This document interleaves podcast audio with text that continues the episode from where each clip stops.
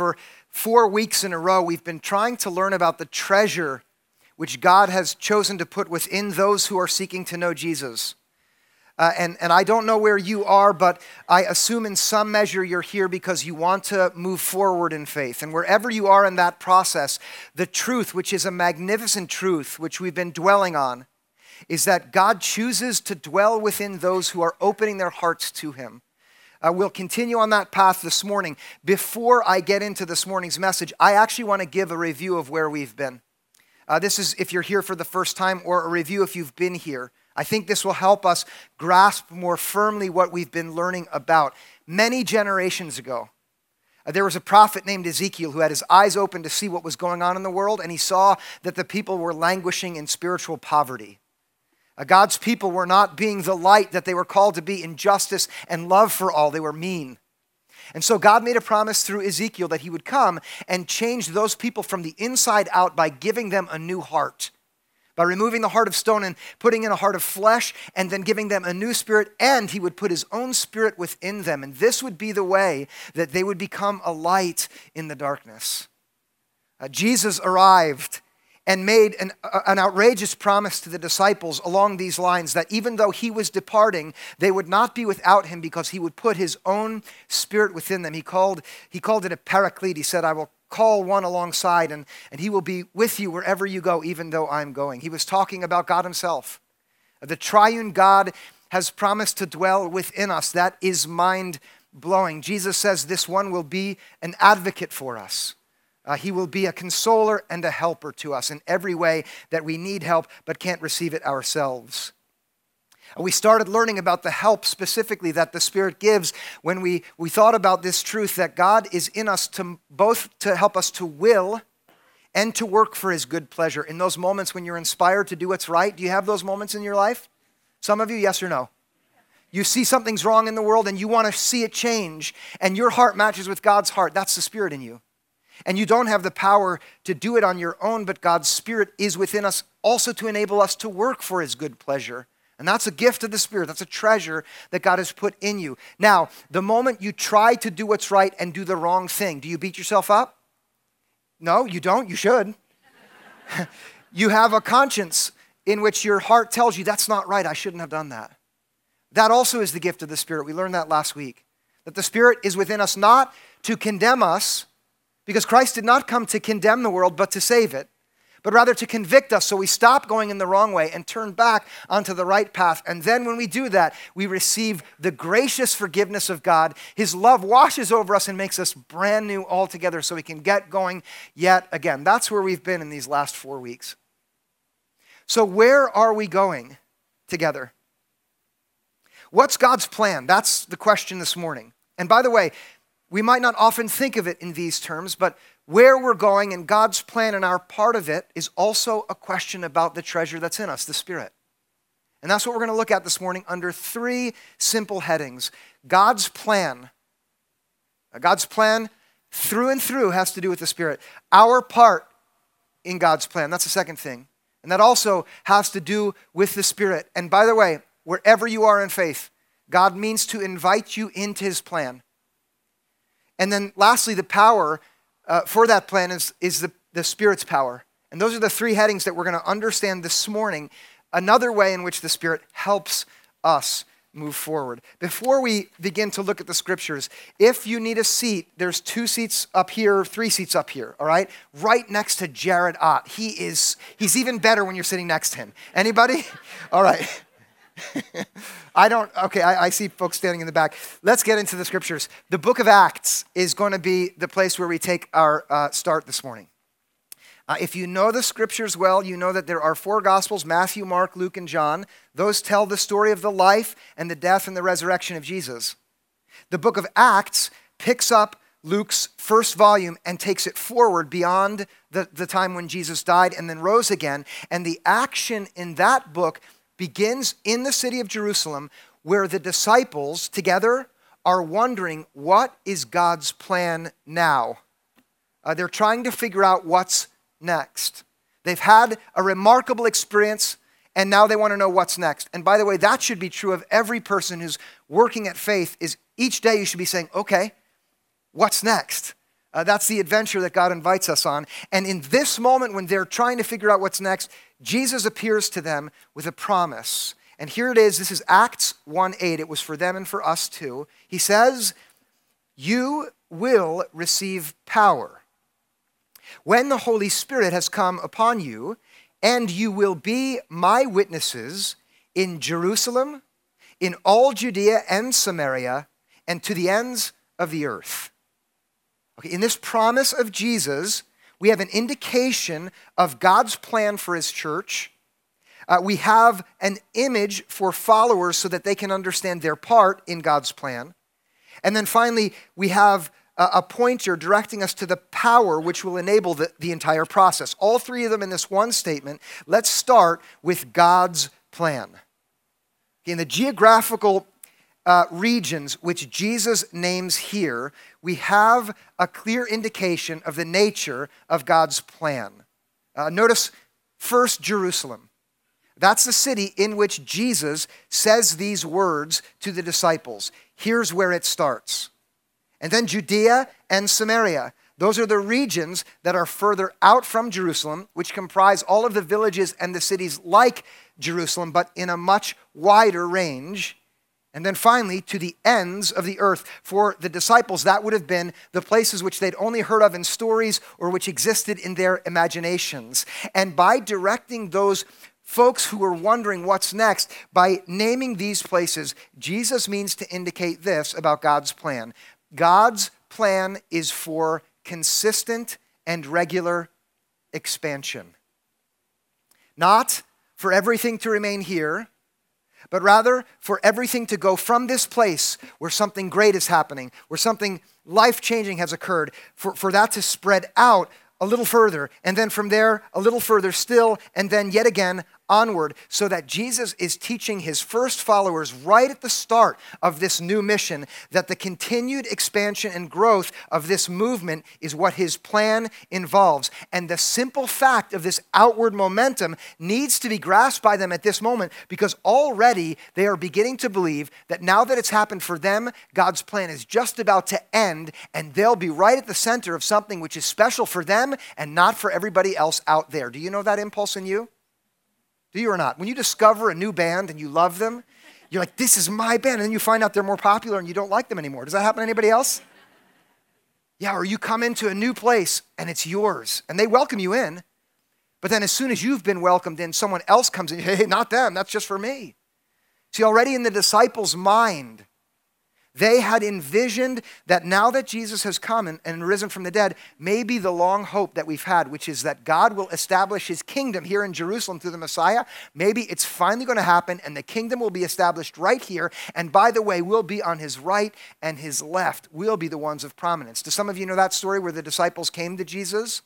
and said, Hey, when you establish your kingdom, is it okay if we're like ruling right beside you? Not that we want any prominence or anything. What do you say? Do you know that story? So, so listen, in the disciples is an impulse when something good happens to want to keep it for themselves. And in every church, there will be an impulse when something good is happening to keep it for ourselves. And that's not the work of God's Spirit in us.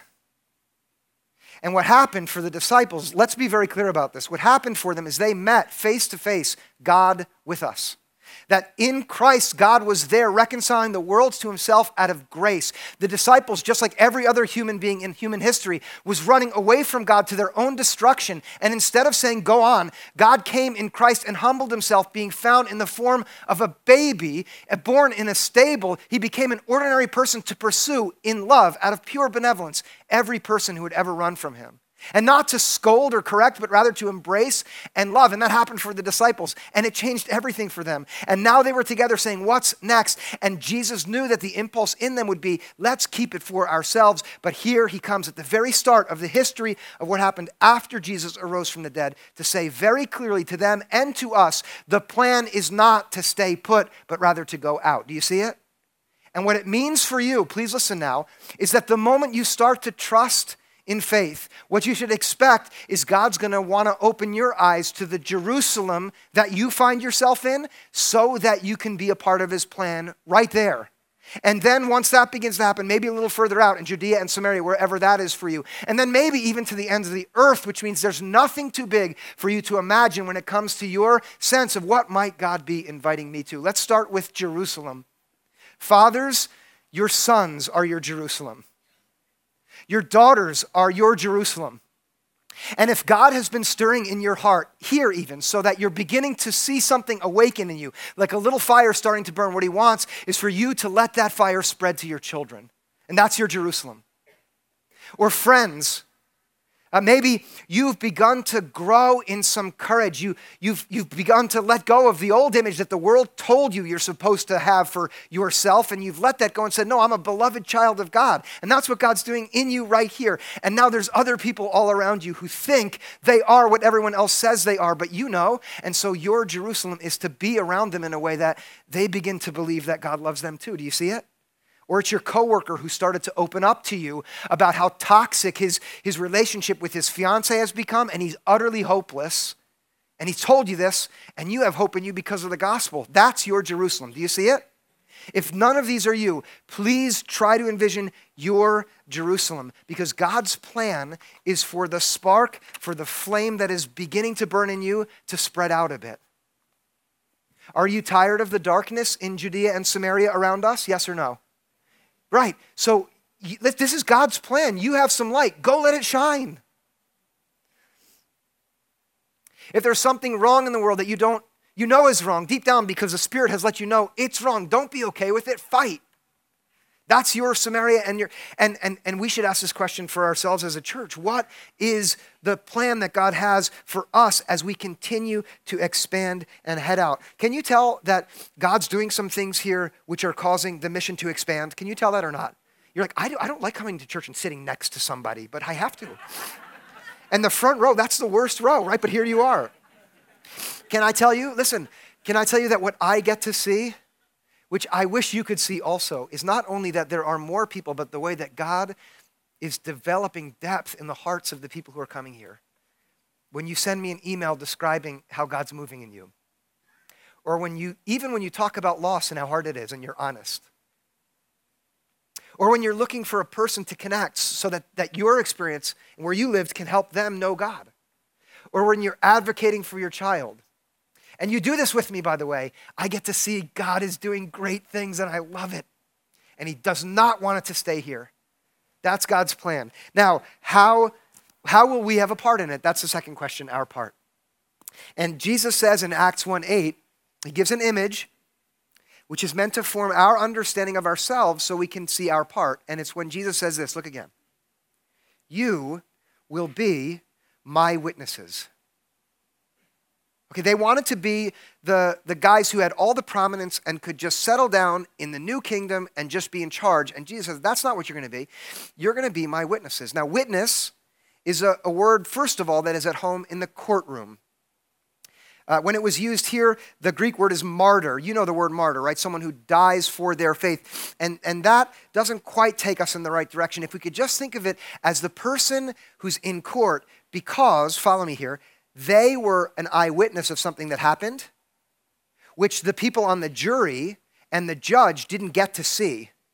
And the only way they can have a picture of what actually occurred is if someone else who saw it is brought in and they give reliable testimony so the others can know the truth about what has been seen, which they haven't seen but they need to. That's what a witness is. And now, when Jesus tells his gathering there who are asking what's next, and they're beginning to hear, okay, we're going to have to go out, what's our part? He tells them, you're going to be my witnesses. Notice he doesn't say you're going to go out witnessing, it's different. He's not telling them what they're going to do.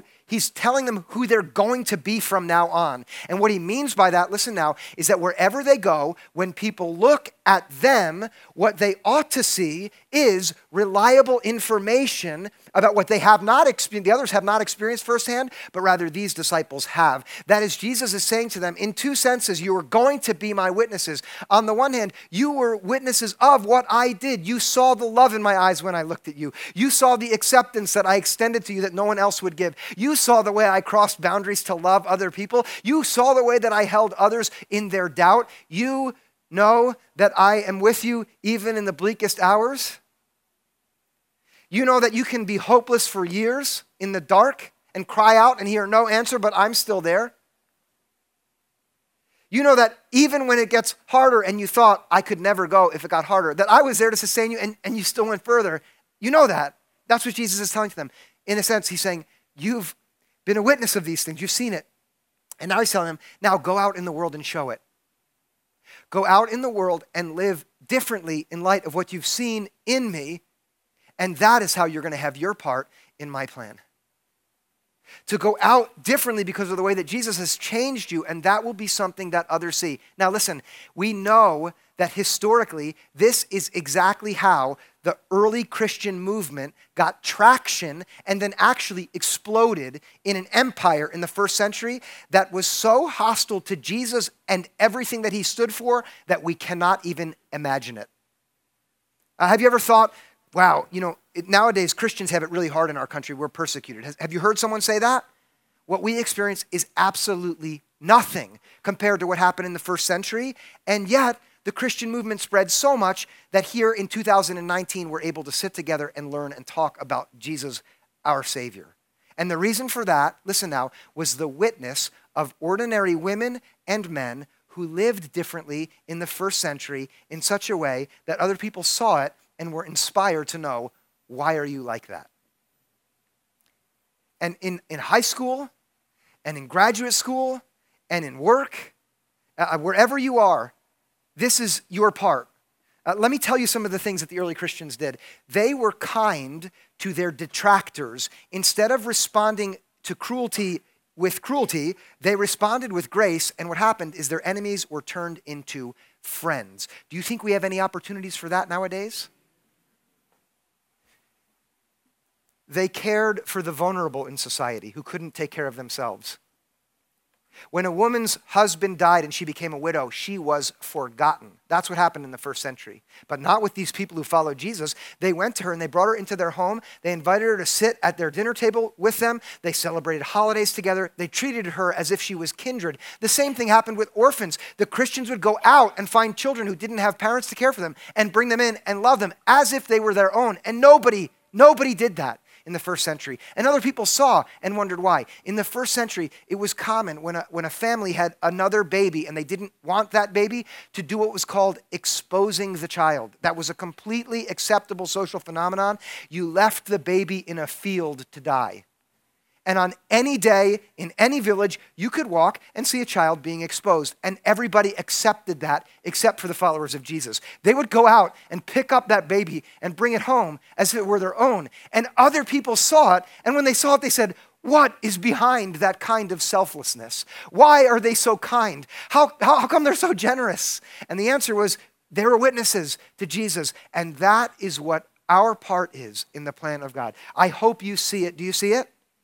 And, and what I hope for and what I expect because of what I believe about the Spirit of God is that already in your heart there are some inclinations to maybe move differently tomorrow morning or this afternoon when you get home because of what the Spirit is stirring in you. Are you feeling that a little bit? You know, this is a pretty inspirational atmosphere, right? And I've got the best outfit I could manage on this morning. And so you're like, yeah, I, I think I, I get this. But, but do you have the power to do it? I want to tell you this on your own, you don't. And at the same time, I'll say you have absolutely everything you need to do it. Both of those things are true. You don't have what it takes to be a witness. And God has given you everything required to be a witness. Both of those are true. And so I want to free you from the anxiety of thinking, I guess I'm supposed to try harder than I've ever tried or figure out the secrets that this pastor seems to know about how I'm going to do this. No, none of those things are true. You, you don't have to do that. And, and then I want to also tell you that God has given you exactly what you need to play your part in His plan, to be His witness. And that's also in what Jesus said in the single statement. When Jesus said, look again at it, you will receive power when the Holy Spirit has come upon you. That's Jesus' way of describing the Spirit's power, which is for you and is, is able to give you exactly what you need to play your part in God's plan, whatever that part is, as the witness that you uniquely are called to be. Let's talk about that word power. Uh, the Greek word is dunamis. Okay, that's the word from which our English word dynamic is derived. We often use that word uh, as an adjective, a very dynamic person. Here it's a noun. And before being uh, an adjective, it's a noun. And it's a noun which means, strictly speaking, uh, I want to make sure I get this right. Uh, it's a noun which means, in my fifth page of notes, the force that stimulates change or progress within a system or process. The dynamic, first of all, is the capacity for change. Without the dynamic in any closed system, nothing changes. Without dunamis within a process, nothing happens at all. And here, Jesus is promising everyone who will trust him and accept his invitation into this process, he's promising them the power required to make it happen. Think of a closed system which requires a dynamic in order to work. Imagine uh, a sailboat. Uh, it's out on the open water, it has uh, all of the equipment required. It has a mast, it has its sails, they're hoisted up, it's got a rudder to steer and direct that vessel on the open water. What's the dynamic in this process? It's the wind. Thank you. It's the wind, not the motor. This is a sailboat. It's the wind, which is, in fact, the wind is the motor. Without the wind, nothing happens. That's the dynamic. But with the wind, everything that needs to happen can happen. But listen, only when the captain of that vessel is ready to trim the sails and direct the boat in the way which the wind is going to enable it to go. And that is how it is with you and the Spirit the power required, the dynamic for you to go to that place to be that witness in Jerusalem, in Judea and Samaria, to the ends of the earth, if that's where God's leading you. That power is 100% yours in faith because God promised to provide it. And we know, by the way, that He makes good on this promise in a very direct way. If we would read beyond the first chapter of Acts, just 50 days after Passover, all of those believers, there's more than 100 men and women together right in the city of Jerusalem. They're waiting waiting for the plan to begin to unfold when a wind comes rushing into the place where they're gathered, tongues as a fire rest on their heads. They are completely filled with the Spirit, just as Jesus had promised, and then they immediately become witnesses. Do some of you know that story? It's amazing. Because of the timing, people from 15 different dialects are all in the city at once, and then these people start speaking with speech which they didn't ordinarily have, and it's not just sort of mumble jumble, rather, every person hears in their own language what they're saying, which means the Spirit enabled them to say what could be heard by every person. And what they talked about was the mighty acts of God. And can I say in one word what the mighty act of God is? Love. That's it. Love. That's what Jesus said. Love. That's it. That's what the world needs. The world needs to hear and to see through your way of being that God is love and that He so loved the world that He sent His only Son to save the world rather than to come to condemn it, but rather to rescue not just a few people who believe right, but the world. And that's the gospel. And what God wants is for that love to go out as you bear His love out into the world. How? As His witness empowered by His Spirit. Maybe it will be with a giant smile on your face, maybe it will be with tears in your eyes as you talk about the death of your brother. Maybe it will be as you say, I can't manage this on my own and I need help. The Spirit might empower you to do that, and that's a good witness, don't you think? Or maybe it's, it's the, the Spirit will empower you to say, I'm lonely and I come here every week and I still haven't connected. Someone invite me over to dinner. Does it feel odd to say that? Okay, if here, if someone said that to you and you would invite them to your house for dinner, would you raise your hand? Do you know that loneliness is one of the worst things in our culture and we all think we're the only ones who are feeling it and we're afraid to ask? Ask. Maybe that's what the Spirit will empower you to do. What I know, and I absolutely know this, is that God's plan for this community is that we should be a church which is expanding in our influence, not of ourselves, but rather as witnesses of the grace and love and mercy of God. And the way that we're going to do that is by receiving the power that He's already given to us, which is the power of His own presence within us. And so there's nothing that He can't lead us to do. And you, every one of you, are invited to be on that road with us. All of you. There's no one who's too young and there's no one who's too old. All of us are invited together into that process. How precisely will this work? And here I want to give you as clearly as I can the kind of practical guidance will make the, which will make this not only into something inspiring, but rather something practical. So, how will you leave here with this help of the Spirit to be a witness wherever you are? How will that happen? Here, this is as practical as I can get. First, you have to keep in mind that between you and the Spirit within you, there exists something like a true partnership of unequals. That's the truth. You're not capable, God is completely capable, and God has chosen to enter into a partnership with the mess that you are so that, listen now, sorry, was that offensive? Sorry.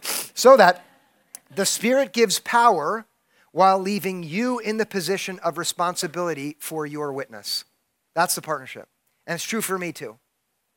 Uh, I, I, I, have my own mess. I'm my own uh, faulty uh, person in many ways. But what I have is a promise that the Spirit gives me power while enabling me to remain responsible for my witness. This kind of cooperation uh, is such that God will do his part, which you cannot do. That's his power. But God will not do the part that he's chosen to make you responsible for, and that's your witness.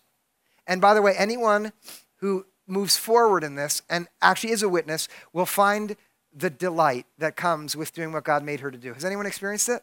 It's surprising. You're afraid, you don't want to do it. Then you make one little step and you think, that was amazing. And then you're afraid again tomorrow. That's how it works. So, what you need is these three. And this is as, as very sort of concrete as I can become. And, and, and I want you to take this because I want you to be a witness, because you, you will thrive and the world will benefit and we will grow. That's what I want. First, you have to practice listening. That's the first thing I'm saying to you. And, and by the way, I don't say this lightly, that you come here week after week and you listen as I talk is to me an incredible gift to me and inspiring. Because I think that's what God wants to use as you're listening. So, um, without sounding trite, way to go. It's such a gift. But, but practice listening each day, maybe by putting your phone away and don't take it with you and go out on a walk alone. And while you walk, say, Spirit, speak. Your servant is listening. And then as your mind begins to race, say it again. And then as your mind keeps racing, try for one hour. And, and in my own experience, and my mind can race, let me tell you. In my own experience, after about 20 or 30 minutes of racing mind, then when I say something like, God, what do you want to say that I need to hear? Every time I hear something good like this Christian, trust me. And then, and then it's like a weight is lifted off my chest. A Christian, whether you do good uh, on Sunday or not so good, I like you. That's the thing that God says. Do you know that God likes you? You need to listen. That's the first thing. It's to practice listening, to take time. And without that, the likelihood that you'll be sensitive to the whisper of the Spirit over the wishes of your heart, which are often misguided, is very, very low.